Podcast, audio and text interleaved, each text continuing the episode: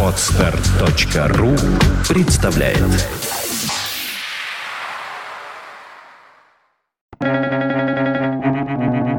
Свободное радио Компьюлента Когда свобода исчезла, остается еще страна, но отечества уже нет. Франсуа Рене де Шатобриан.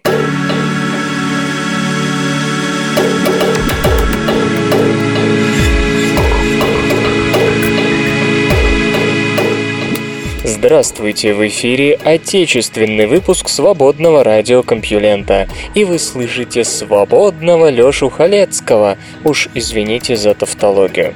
Какое счастье, что я могу рассказать вам свежие новости из мира науки и высоких технологий. Поехали.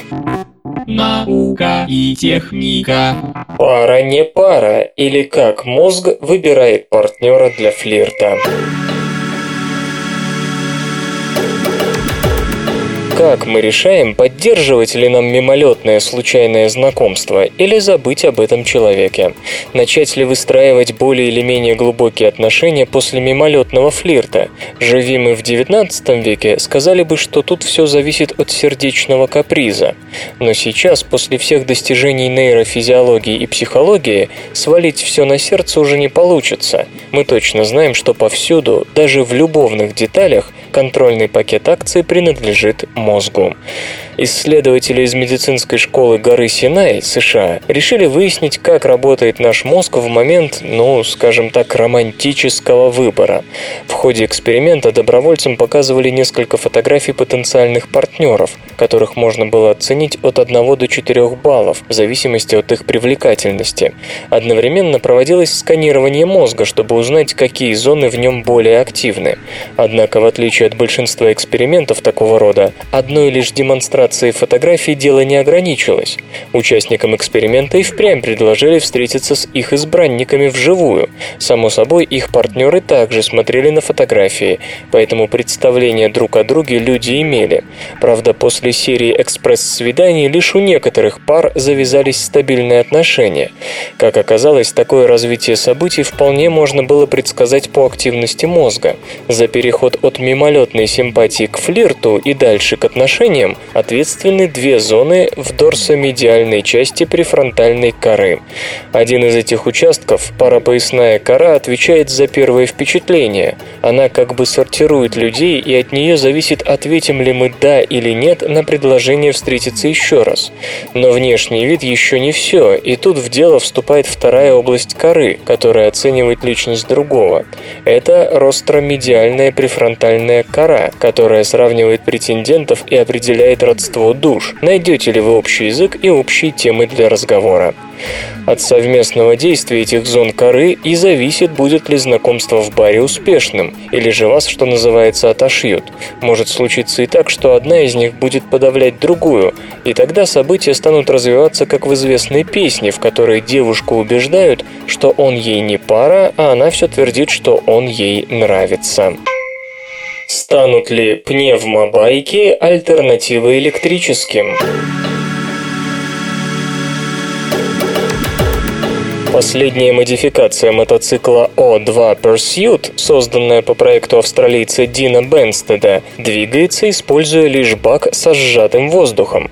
А работает машина от роторного двигателя весом в 11,3 кг, прикрепленного к заднему колесу двухколесного друга грязи и гор. Его конструкция не предполагает цилиндров и поршней. В специальном корпусе вращается кольцо, опирающееся на закрепленные на валу ролики. По кругу кольцевой рабочей камеры расположены специальные боковые камеры, способные изменять свой объем под действием сжатого воздуха и тем самым вращать ротор, передающий движение на колеса. В таком двигателе максимальный крутящий момент высок даже на самых низких оборотах, что сближает его по тяговитости с электромотором. Конструктивная основа для байка взята от Yamaha WR250R, кстати, неплохой выбор. Но изобретатель находит у своего детища массу преимуществ, отсутствующих у оригинала. Без двигателя внутреннего сгорания мотоцикл становится почти бесшумным, и надобность в глушителе отпадает. Масло в двигателе также нужно менять значительно реже. Серьезно урезаются и все прочие элементы техобслуживания, которые у мотоциклов приходится проводить чаще, чем, скажем, у автомобилей. Не нужна тут и система охлаждения. Оно происходит само собой за счет расширения сжатого воздуха. Также, естественно, нет стартера и, понятно, свечей зажигания. В конструкции байка предусмотрена рекупертативная система, аналогичная электромобильной. Только во время торможения сжимается и запасается воздух. Но при этом никаких сверхдорогих аккумуляторов. Воздух складывается в стандартном воздушном баллоне от акваланга. Даже при мелкосерийном производстве O2 Pursuit должен быть дешевле обычных мотоциклов с ДВС, не говоря уже об электробайках. Наконец, хотя это преимущество пневмотоцикла пока не вполне проверено, разработчик уверяет, что в отличие от электроциклов, его детище не только не будет страдать в зимнее время, когда аккумуляторы плохо заряжаются и быстро разряжаются, но даже наоборот. Дело в том, что при пониженной температуре в бак сможет войти больше воздуха, чем при теплой погоде, а при движении неизбежен определенный нагрев, равно как и расширение воздуха и дополнительный рост получаемой двигателем энергии. Ну а пока O2 Pursuit испытан лишь в мягком климате, но зато показал достойные для неуглеводородного мотоцикла результаты. Дальность на одной заправке равна 100 км, максимальная скорость 140 км в час.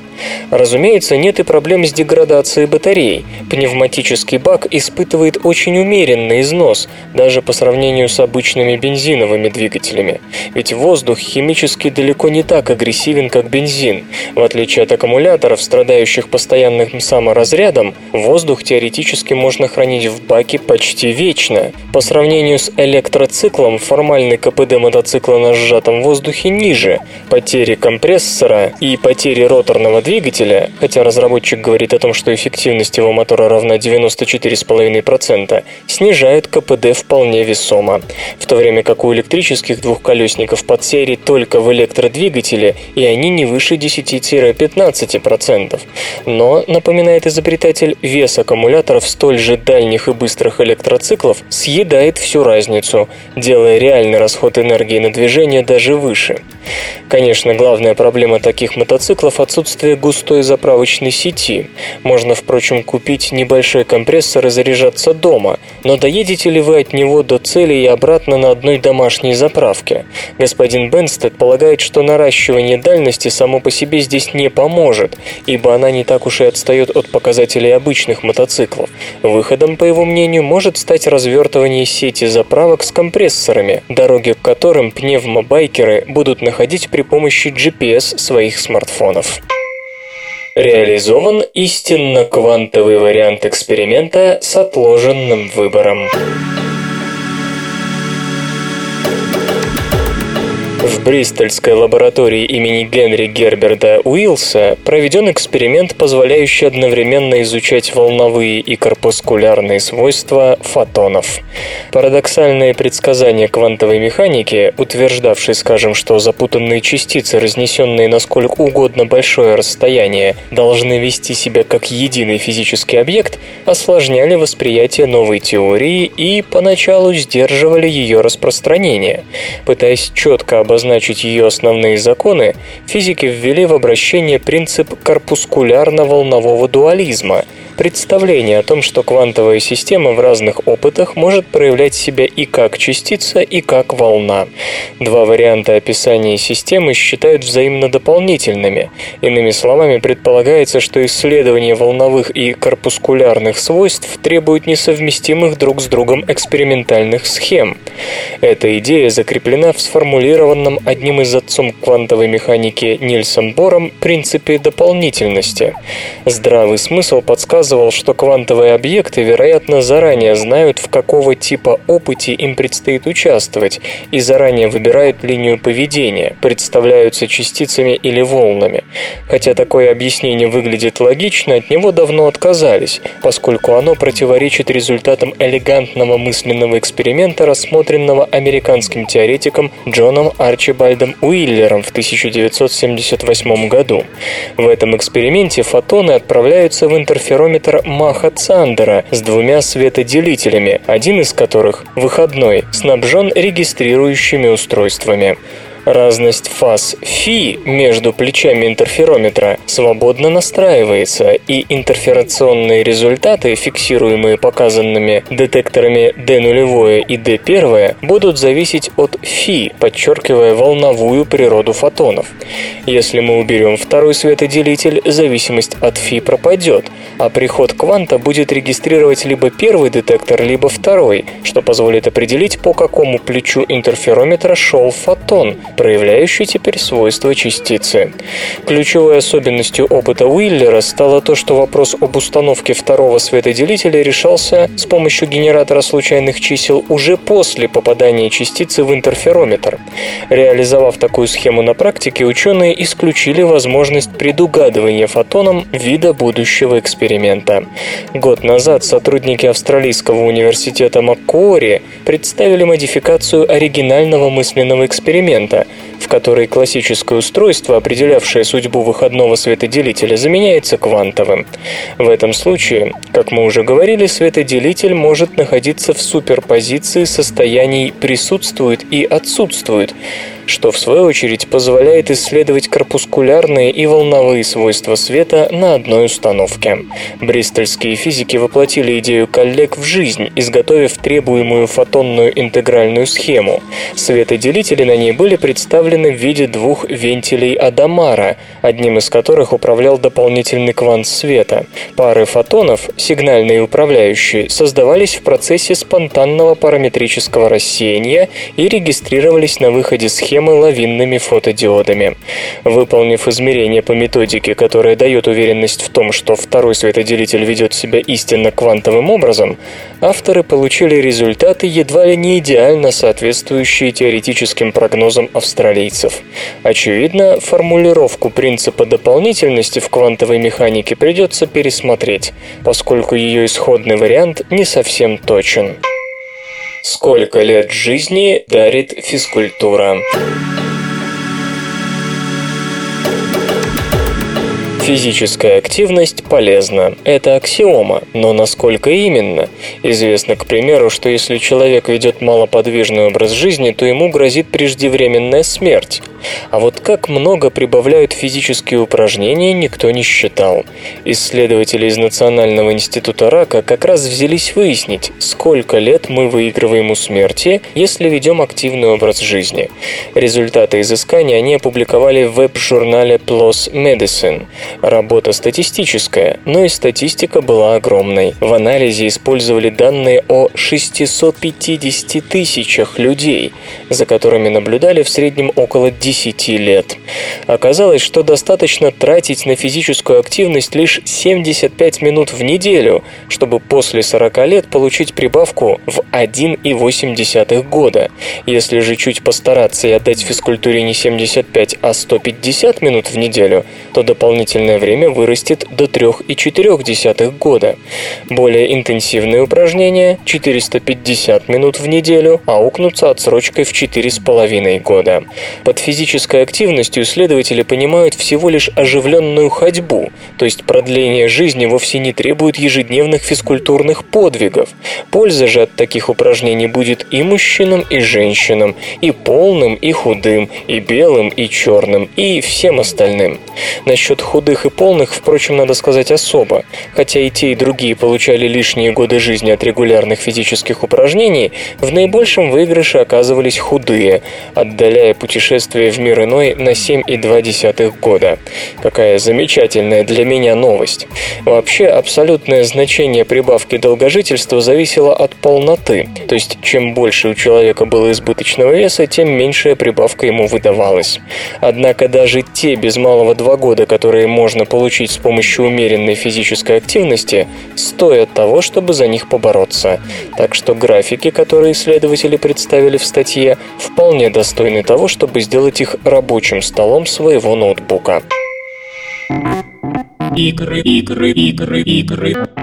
Игроков призывают помочь с разработкой новой элиты.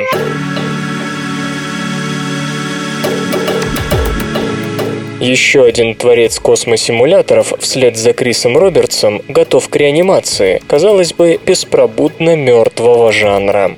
Господин Робертс, как все помнят, собирает деньги на Star Citizen и даже преуспел в этом. Требовавшиеся 2 миллиона долларов давно пройденный этап, и сумма накоплений медленно, но верно растет и ширится.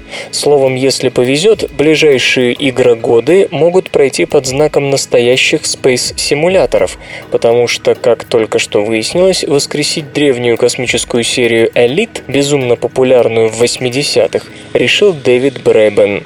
В системе народного финансирования Kickstarter начался сбор средств на игру Elite Dangerous, четвертую часть серии. По словам господина Брэбена, чтобы игра стала реальностью, ему требуется миллион двести пятьдесят тысяч долларов. Ой, вру, извините. Миллион двести пятьдесят тысяч фунтов стерлингов. До закрытия копилки еще почти два месяца, но уже сейчас в ней лежит 218 тысяч фунтов стерлингов. Разработкой занимается студия Frontier Developments. Впрочем, если покопаться в памяти, впервые о четвертой элите заговорили более 10 лет назад. Тот проект, увы, столкнулся с проблемами. Старые технологии не давали приемлемой картинки и процедурального генерирования мира. Вселенная должна формироваться случайным образом на основе заранее прописанных алгоритмов. У нас действительно было несколько фальстартов, говорит Дэвид Брэбен, но мы все-таки работали и ждали подходящего времени, и оно пришло. Если игра случится, нас ждет открытый космос, небольшой стартовый капитал и полная свобода в заработке денег, торговля, добыча полезных ископаемых, космическое пиратство, охота за головами. Эти забавные ученые. Многие указывали, что процесс превращения гипотезы в научное открытие очень хорошо иллюстрируется на примере открытия Америки Колумбом. Колумб был одержим идеей, что Земля круглая, и что можно достичь Восточной Индии, плывя на запад. Обратите внимание на следующее. А. Идея никоим образом не была оригинальной, но он получил новую информацию. Б. Он встретился с огромными трудностями как в поиске лиц, которые могли бы его субсидировать, так и непосредственно в процессе проведения эксперимента. В. Он не нашел нового пути в Индию, но зато нашел новую часть света. Г. Несмотря на все доказательства противного, он все же верил, что открыл дорогу на восток. Д. При жизни он не дождался ни особого почета, ни существенного вознаграждения. Е. С тех пор были найдены неопровержимые доказательства, что Колумб был не первым европейцем, достигшим Америки. Наука и техника. Перевернет ли ветряк без лопастей мировую зеленую энергетику? Разработчики из тунисской Safon Energy резонно говорят о том, что среди всех альтернативных источников электроэнергии, не имеющих в названии слова «гидро», самыми дешевыми и перспективными пока остаются ветрогенераторы. Но список их недостатков не менее внушителен, чем перечень достоинств. Они шумят и убивают миллионы птиц. По мере роста количества ветротурбин этот ужас будет только усугубляться, а КПД, и это главное, их ограничен, причем на практике он не превышает 30-35%, даже несмотря на теоретический предел Бетса в 59%, до которого нынешним ветрякам примерно как человечеству до исчерпания запасов термоядерного топлива. И знаете, в чем причина всех бед? Тунисцы считают, что виноваты лопасти, технология которой по меньшей мере 400 лет. Они полагают, что стоит заменить их другим видом движущихся частей, и все волшебным образом преобразится. Говорят, именно это им и удалось. Главной идеей стал парусный ветроприемник, который под действием потока воздуха невращательно колеблется назад-вперед, как полотнище на ветру. Кроме того, закрепленное полотно может и вращаться вправо или влево. Амплитуда таких колебаний в устройстве, которое тунисские инженеры называют «the Safonian», невелика. Полотнище со всех сторон кольца фиксировано. Сами колебания, однако, остаются значительными из-за большой площади поверхности. Именно колебания движут находящиеся за тарелкой ветроприемника поршни гидравлической системы. Попросту говоря, они давят на жидкость, масло в закрытой трубе и тем создают давление, которое которая может использоваться для выработки энергии, или, если эта энергия в данный момент не нужна, запасают ее на будущее, повышая давление в накопительной системе. Наконец, самое интригующее. Как утверждают разработчики, полевые испытания прототипа показали эффективность на 100-130% превосходящую нынешние ветряки, до 60-70%. Иными словами, КПД больше, чем позволяет предел Бетса, который лопастным генератором в принципе не превзойти. При этом прототип на 45% дешевле обычного ветряка той же установленной мощности. В общем-то, насколько можно понять, это небольшой разрыв, ведь лопасти и турбина, фактически отсутствующие в новой конструкции, самые дорогие части стандартного ветряка. Отсутствие шума почти полное, а вероятность убийства такой конструкции птицы стремится к нулю. При слишком сильном ветре рабочая плоскость просто поворачивается к потоку боком, что гарантирует ее выживание даже в ураган. Увы, иные подробности испытаний двух имеющихся прототипов, а третий строится, пока не приводятся, хотя, конечно, столь экстраординарные заявления требуют экстраординарных доказательств. Насколько можно понять, тунисцы, планирующие привлечь к запуску ветряков иностранных инвесторов, просто не хотят лишиться приоритета. Впрочем, учитывая, что они уже получили патент на свое изобретение, это им вряд ли Скорость звездообразования за последние 11 миллиардов лет упала в 30 раз. Международная группа астрономов под руководством Дэвида Собрала из Лейденского университета Нидерланды проанализировала изменения скорости звездообразования, имевшие место с момента его начала, примерно 13 миллиардов 400 миллионов лет назад, до настоящего времени. На основании тенденций этого периода был сделан довольно неожиданный прогноз на будущее.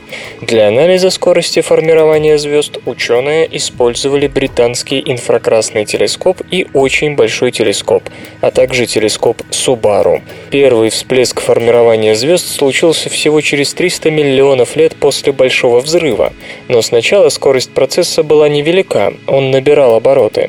Первые звезды, эксплуатировавшие чисто водородные термоядерные реакции, были вынуждены начинать жизнь, термоядерные процессы в ядре, лишь при достижении огромной массы, в сотни Солнц.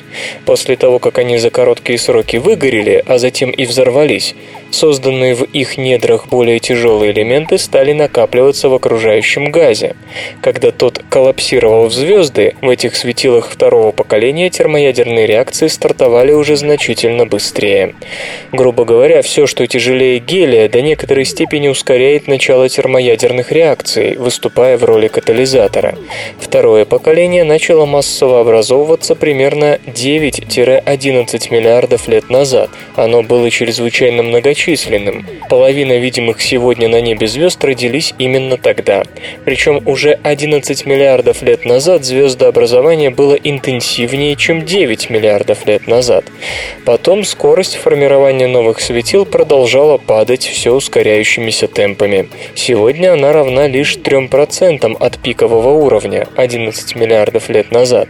Процесс столь интенсивен, что даже если бы нынешняя картина Вселенной внезапно была заморожена на неопределенный срок, то есть ее расширение прекратилось бы, то и тогда лишь 5% изо всех когда-либо родившихся звезд сформировалось после текущего момента. Само собой, на деле их количество будет меньше, ведь бесконечного времени существования у Вселенной нет. Можно сказать, что Вселенная страдает от длительного серьезного кризиса. Космический ВНП сейчас равен только 3% от того, что было на пике звездообразования. Астрономы подчеркивают, что по статистике мы уже живем во Вселенной, в которой доминируют старые звезды. Более того, буквально в следующий десяток миллиардов лет в основном исчезнут почти все белые и голубые звезды со сроком жизни в сотни миллионов лет, а затем и желтые, живущие миллиарды лет, подобно нашему Солнцу. Останутся лишь красные и белые карлики, те, чей жизненный цикл может тянуться от десятков миллиардов до триллиона лет. Небосвод таким образом станет значительно однороднее и в целом радикально тусклее. К счастью, в нашей галактике это не так заметно. Будущее может казаться весьма темным, но в действительности нам серьезно повезло жить в здоровой, активно образующей новые звезды галактики, которая сможет внести значительный вклад в новое звездообразование. Измерение открывает возможность формулировки ответа на более глубокую фундаментальную загадку – почему скорость звездообразования снижается так значительно? Вопрос действительно загадочный, хотя и очевидно, что с ростом расстояния между звездами, обусловленным расширением Вселенной, вторичная переработка материала взорвавшихся сверхновых затрудняется, и часть газа просто не дойдет до точки формирования звезд следующего поколения, важность процесса не стоит преувеличивать. Звездам свойственно из-за гравитации группироваться в тесные, по меркам Вселенной, галактики, но даже и в них большая часть живет в ядре и звездных скоплениях. Кроме того, если скорость формирования новых светил и должна падать, не вполне понятно, почему это началось так рано. Ведь нарастающее ускорение расширения Вселенной характерно только для последних 5 миллиардов лет. А до этого расширение замедлялось, следовательно, подавление нового звездообразования также должно было снижать темпы, а не наращивать. Атомные часы могут стать в сто раз точнее. Андрей Деревянко из Университета Невады в Рено, США, вместе с Владимиром Дзюбой и Виктором Фламбаумом из Университета Нового Южного Уэльса, Австралия, предложили усовершенствовать традиционные атомные часы, повысив их точность на два порядка. Сегодня атомные часы используют ионы алюминия, пойманные в электромагнитной ловушке, где на них оказывается минимальное внешнее воздействие. Однако, как полагают господа Деревянко и компания, внимания, точность хода будет совсем иной, если ион лишить всех его электронов, фактически оставив в электромагнитной ловушке только ядро атома. Это сократит его радиус и еще больше снизит воздействие сторонних полей на базисную единицу прибора. По расчетам физиков, лучше всего для этого подходит Висмут-209, с учетом того, что время его полураспада равно примерно 10 триллионам лет, изотоп не опасен для здоровья и может использоваться для весьма длительных измерений.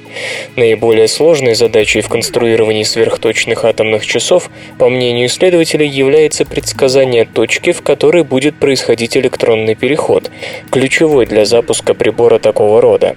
Авторы надеются справиться с этой проблемой в ближайшее время.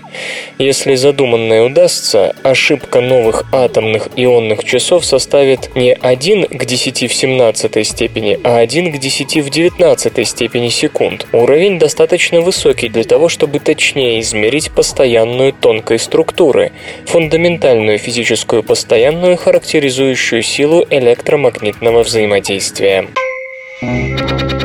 Железо и гаджеты.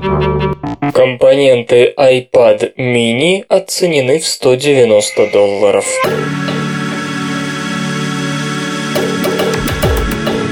Аналитики IHS iSupply подсчитали стоимость компонентов и затраты на производство планшетного компьютера iPad mini, представленного компанией Apple две недели назад – Мини-iPad оснащен мультитач-дисплеем на IPS-матрице с диагональю 7,9 дюйма, разрешение 1024 на 768 точек, двухъядерным процессором A5, а фронтальной камерой FaceTime HD, основной камерой iSight с 5-мегапиксельной матрицей, адаптерами беспроводной связи Wi-Fi и Bluetooth 4.0, трехосевым гироскопом, акселерометром, электронным компасом и коннектором Lightning. Объем флеш флеш-памяти 16, 32 или 64 гигабайта. Предлагается модификация с модулем 3G LTE и без. По оценкам IHS iSupply, экран с сенсорной панелью стоит 80 долларов, микросхемы памяти NAND Flash и DRAM 15,5 долларов. На центральный процессор приходится 13 долларов, на две камеры 11. Сенсоры и модули беспроводной связи отнимают в сумме 15 долларов, аккумуляторная батарея 13,5. В целом, комплектующие версии iPad mini с 16 гигабайтами памяти без поддержки LTE, предлагающиеся в рознице за 329 долларов, оценены в 188 долларов, затраты на производство 10 долларов. Эти цифры не учитывают расходов, связанных с лицензированием, программным обеспечением, маркетингом и прочим iSupply отмечает, что увеличение встроенной флеш-памяти вдвое до 32 гигабайт прибавляет к стоимости компонентов только 9 долларов 60 центов, а розничная цена при этом увеличивается на 100 долларов. Комплектующий iPad mini с 64 гигабайтами памяти с учетом производственных затрат по подсчетам стоит 226 долларов 80 центов при розничной цене гаджета в 529 долларов. Включение в конфигурацию модуля мобильной связи 3G LTE стоимостью в 34 доллара прибавляет к цене планшета еще 130 долларов. Музычный перапынок.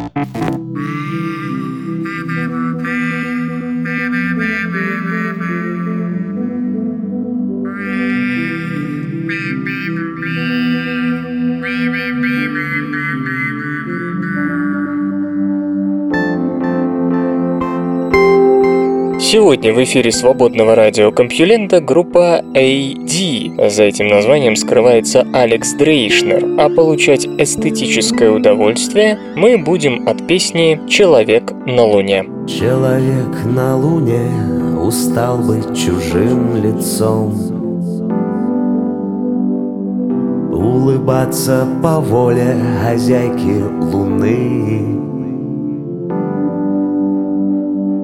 По ночам играть с алмазным обручальным кольцом Видеть под утро печальные лунные сны Он хотел бы покинуть тайком царицу ночей но боится остаться без дела, как всякая тень. И когда готов он сделать свой решительный шаг. Петушиный крик возвещая день. И я в таком же положении, как человек на луне. И поэтому, и поэтому он улыбается мне. Мы друг друга, мы друг друга Понимаем вполне. Я и человек на луне. Человек на луне посылает мне свой привет я открою окно и подставлю пустой стакан. Он нальет в него мне обжигающий лунный джин.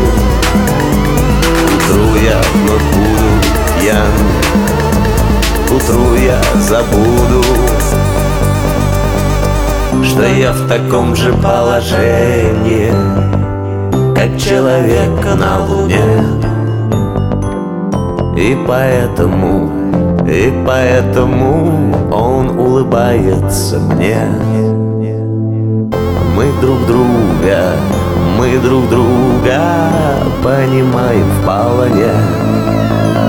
Я и человек на луне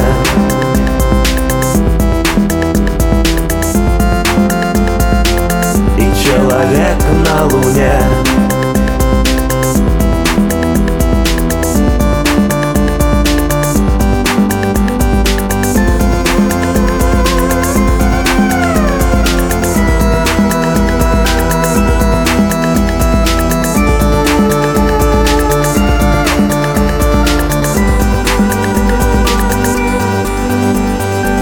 И я в таком же положении человек на луне. И поэтому, И поэтому он улыбается мне. Мы друг друга, мы друг друга Понимаем вполне.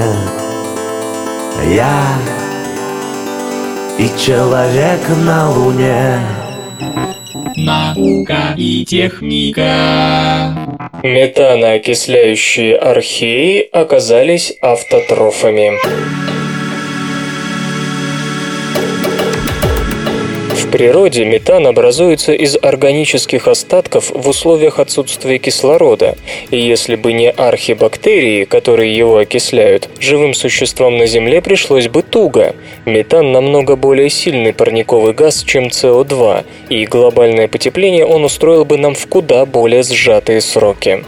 Естественно, ученых интересует, что археи делают с метаном. Считалось, что этот газ служит микроорганизмам одновременно и источником энергии, энергии и поставщиком углерода, то есть постулировалось, что метаноокисляющие археи – типичные гетеротрофы, которые строят свою органику не из неорганического углекислого газа, как, например, растения, а из органических молекул метана, пусть и довольно простых.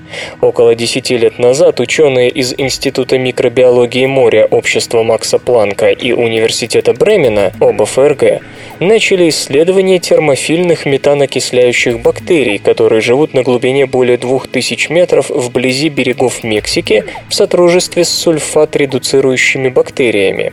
И им удалось выяснить странную вещь. Эти бактерии оказались автотрофами, то есть они использовали для построения собственной органики не метан, а углекислый газ. Выяснить это удалось с помощью радиоактивно меченных молекул того и другого. Метан шел чисто на добычу энергии, а в синтезируемых биомолекулах оставался радиоактивный изотоп из СО2. С экологической точки зрения это равносильно тому, как если бы вдруг оказалось, что львам нужно время от времени выходить на солнце для фотосинтеза. Впрочем, бактерии и археи часто бывают настолько неординарны по своим экологическим и молекулярно-биохимическим повадкам, что совсем не приходится удивляться тому, что археи пренебрегают таким очевидным ресурсом для биосинтеза, как метан, и используют вместо него углекислый газ. Так или иначе, они в этом смысле оказывают двойную пользу, избавляя океан и атмосферу сразу от двух парниковых газов. Создано устройство, внутри которого фазовая скорость световых волн бесконечна.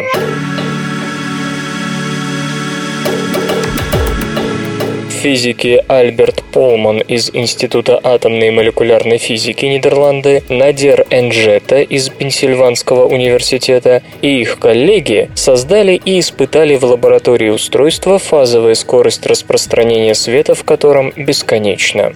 Свет распространяется с так называемой световой скоростью только в вакууме. В воздухе, не говоря уже о менее прозрачных средах, эта скорость ниже. Ее соотношение со световой в вакууме дает показатель показатель преломления в той или иной среде. Обычно он выше единицы. Попросту говоря, свет в средах медленнее самого себя только сферического и в вакууме. Но, как и у каждого хорошего правила, у этого тоже есть исключение. У метаматериалов показатель преломления может быть ниже единицы, и значительно. Хуже того, теперь ученым удалось создать такой метаматериал, в котором показатель преломления равен нулю.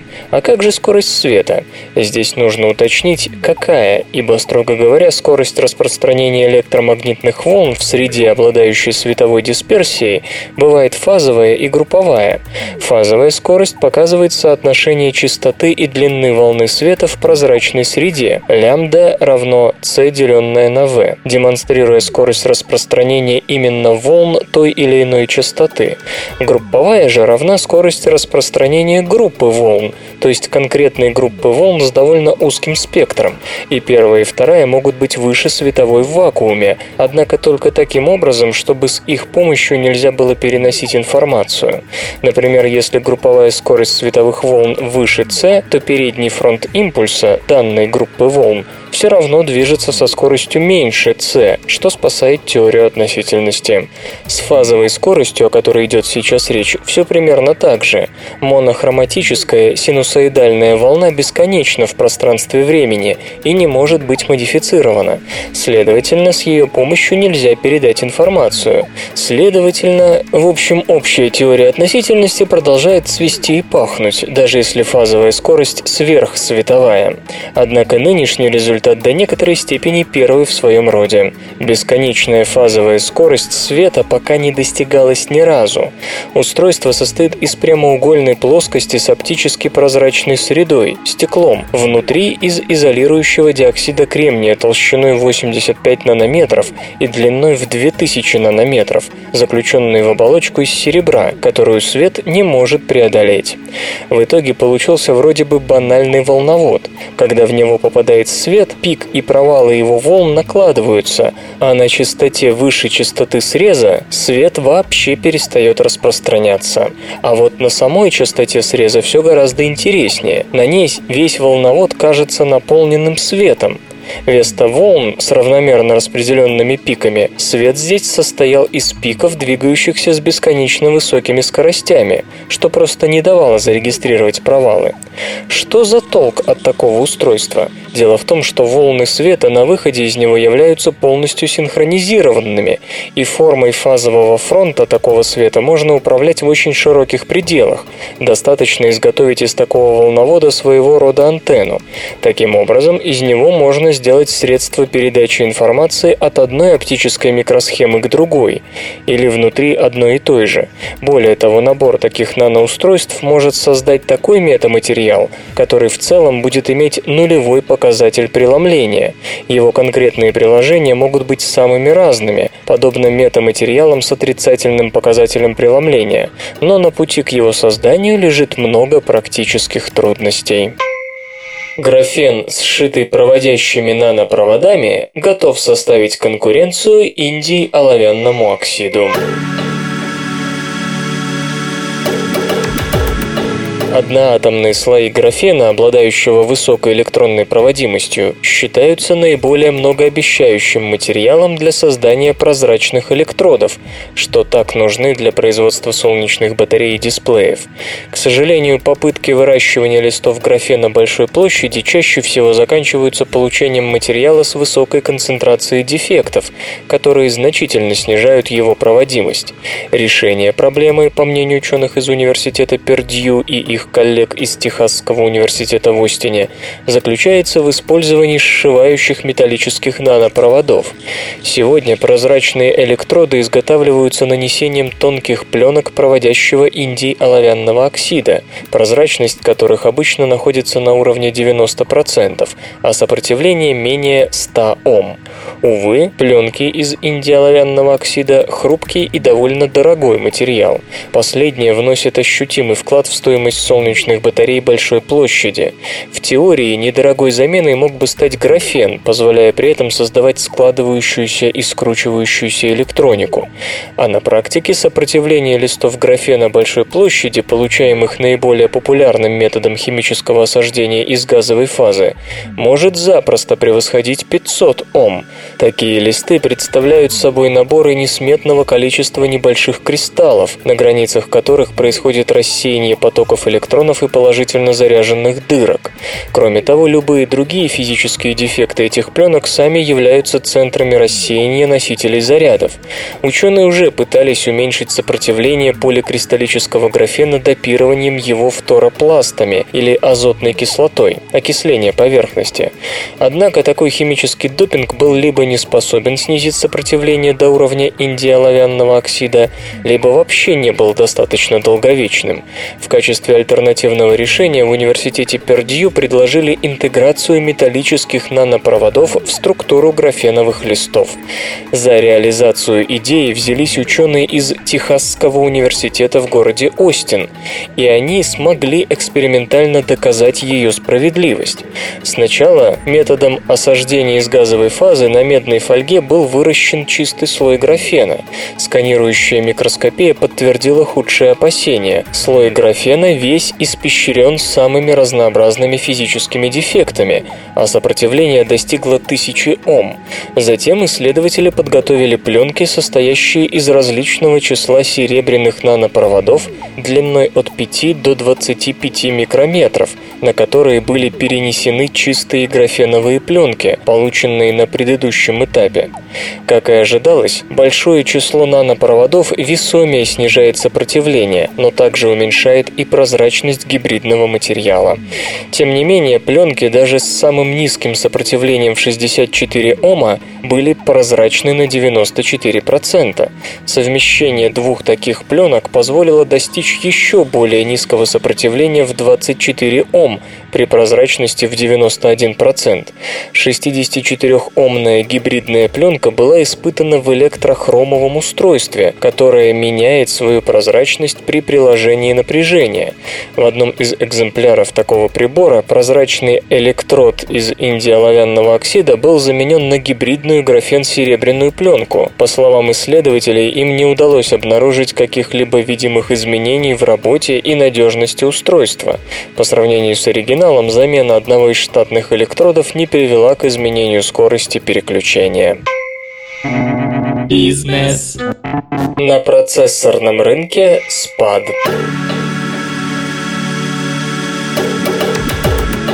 Компания Mercury Research оценила расстановку сил на мировом рынке процессоров с архитектурой x86 в третьей четверти 2012 года. Квартальные отгрузки x86 совместимых чипов сократились в годовом исчислении на 9%. Столь существенного спада, по данным Mercury Research, не наблюдалось с начала 2001 года. Причина падения спроса – нестабильная экономическая обстановка.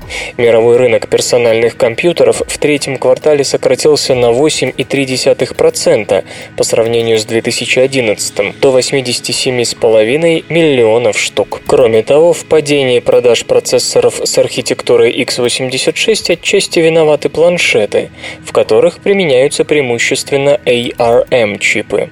Крупнейшим производителем x86 совместимых процессоров остается Intel.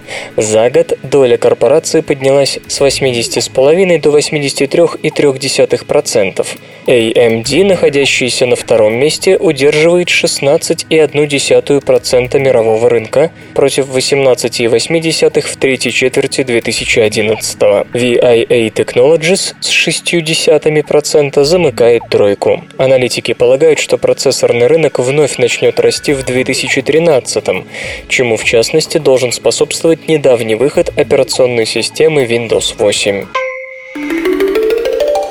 Факты и фактики. Знаете ли вы, что в Антарктиде солнечного тепла в летнее время не меньше, чем в Ташкенте? Но, увы, 92% этого тепла белоснежная шапка Антарктиды отражает обратно в пространство. Зная это, полярники привозят сюда ящики с землей и выращивают овощи. Наука и техника. Как запретить сердцу расширяться после приступа? Сердечные приступы возникают из-за острой нехватки кислорода у клеток сердца. Без кислорода клетки отмирают. При этом сердце старается скомпенсировать потерю работоспособности и перестраивается так, чтобы утрата части клеток не отразилась на его деятельности. Из-за этого происходят изменения в стенках сердца, вплоть до появления новых кровеносных сосудов. Однако такие перестройки часто служат причиной еще большего ухудшения кровоснабжения. Увеличение Увеличение, наращивание камер сердца плохо влияет на их работу, и все это легко может привести к смерти. Исследователи из университета Темпл выяснили, как можно успокоить сердце после приступа и предотвратить губительные перестройки. Оказалось, для этого достаточно подавить работу альфа-формы фермента киназы 3 гликоген-синтетазы. Предлагаю сокращенно называть это GSK3-альфа. Точная роль этого белка не установлена, однако известно, что он участвует в регуляции роста сердечной мышцы, и увеличение его концентрации случается во время расширения сердца. которое наступает после приступов и инфарктов. Ученые экспериментировали с мышами, у которых синтез GSK3-альфа в клетках сердца был подавлен. Животным организовывали сердечный приступ, после чего у них, как и у нормальных мышей, наблюдалось увеличение камер сердца и одновременное ухудшение работы желудочков. Затем, однако, произошло странное. Через несколько недель после приступа размер левого желудочка у мышей без GSK3-альфа уменьшился, и он начал работать лучше, чем у животных с обычным содержанием GSK3-альфа. Спустя 8 недель продолжали жить 92% мышей без GSK3-альфа против 71% немодифицированных животных. Очевидно, что подавление всего одного белка помогло бы сильно улучшить статистику выздоровления среди инфарктников. Однако для этого нужно найти способ целенаправленно управлять синтезом или активностью GSK3-альфа именно в клетках сердечной мышцы, поскольку, согласно другим данным, подавление работы белка в других клетках, наоборот, влечет за собой смерть. Малые дозы радиации исправляют эпигенетические ошибки. Многие вещества, которые в больших количествах могут представлять серьезную опасность, в малых дозах оказываются вполне себе лекарствами. То же самое, по-видимому, происходит и с жестким рентгеновским излучением. Интенсивные гамма-лучи могут доставить серьезнейшие неприятности живому организму, повреждая ДНК и белки, а малые дозы излучения, как пишут в FACEP Journal исследователи из медицинской школы университета Дьюка, могут действовать действовать совершенно иначе, исправляя молекулярные неполадки в клетках. Вместе с коллегами из Мичиганского университета и Висконсинского университета в Мэдисоне, оба США, исследователи поставили следующий эксперимент. Они облучали беременных мышей агути умеренными от 0,4 до 7,6 сантигреев дозами гамма-излучения. Для сравнения, при рентгеновском снимке зуба мы получаем дозу от 0,4 до 0,6 0,2 сантигреев. Агути имеют отличительную особенность. Их ДНК в некоторых участках слабо метилирована, что влияет на активность записанных тут генов. Мыши имеют специфическую желтоватую окраску меха, что, собственно, и называется агути, и предрасположены к расстройствам обмена веществ и раку. Оказалось, что после получения дозы радиации от 0,7 до 3 сантигреев самки рожали больше детенышей с нормальной бурой окраской меха, успеха.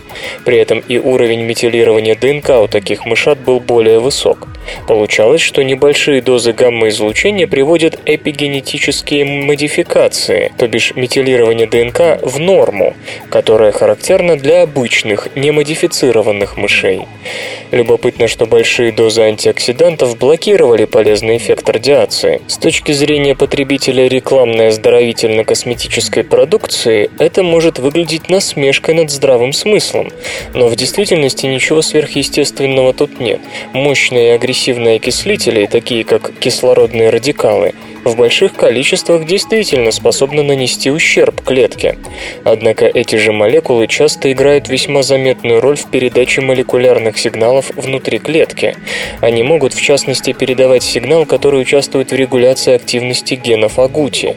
И в этом случае витамины и прочие антиоксиданты, которые перехватывают эти молекулы, окажутся весьма не кстати. А малые дозы радиации, производящие кислородные радикалы, как раз помогут привести молекулы молекулярно-генетическую кухню в норму. После всех Фукусим и Чернобылей вряд ли получится так быстро убедить людей, что радиация бывает не только вредной. Однако стоит помнить, что былые времена, когда не было такого широкого выбора антибиотиков, а гамма-излучение уже было открыто, с помощью радиации лечили различные инфекционные заболевания, вроде воспалений уха и синусовых пазух. Кроме того, малые дозы использовались при лечении артрита у людей, которые не могли принимать обычные противовоспалительные препараты. Учитывая полученные результаты, вполне можно представить, что гамма-излучение через эпигенетические механизмы влияет на иммунные клетки, делая их более активными и агрессивными. Один тест способен диагностировать онкологические заболевания многих типов.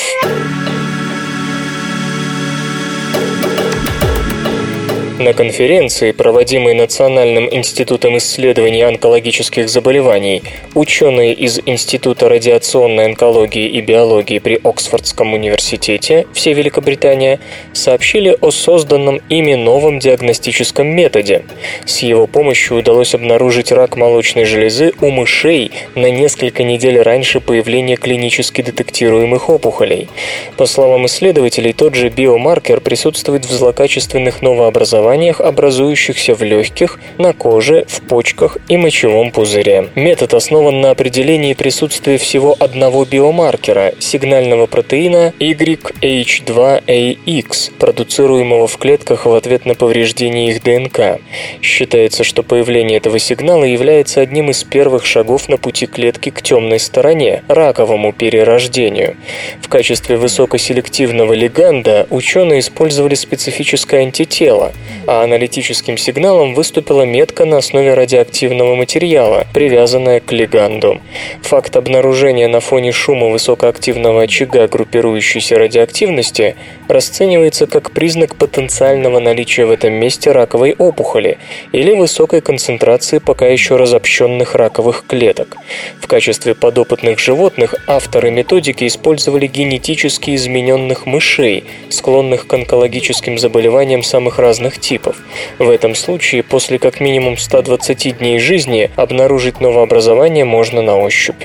С другой стороны, предложенный британцами способ ранней диагностики позволил определять будущий очаг онкологического заболевания уже через 90-100 дней жизни грызуна. Помимо возможности очень раннего визуального обнаружения злокачественных опухолей, этот диагностический прием открывает путь к созданию направленной радиолучевой терапии рака. Стоит лишь увеличить уровень радиоактивности, связанный с антигеном, как радиоактивные антитела, слетающиеся к месту повреждения генетического материала, создадут довольно высокую и при этом вполне локальную дозу облучения, необходимую для уничтожения опухоли. В любом случае, вред, наносимый остальному организму, должен быть несравнимо ниже, чем при традиционном облучении. Свободное радио Компьюлента.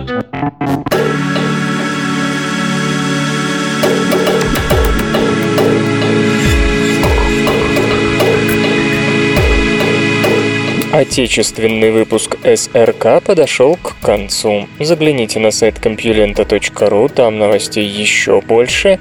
Ну а меня, Лешу Халецкого, вы обязательно услышите завтра. Обещаю и держите себя в руках. Свободное радио Компьюлента. Скачать другие выпуски подкаста вы можете на podster.ru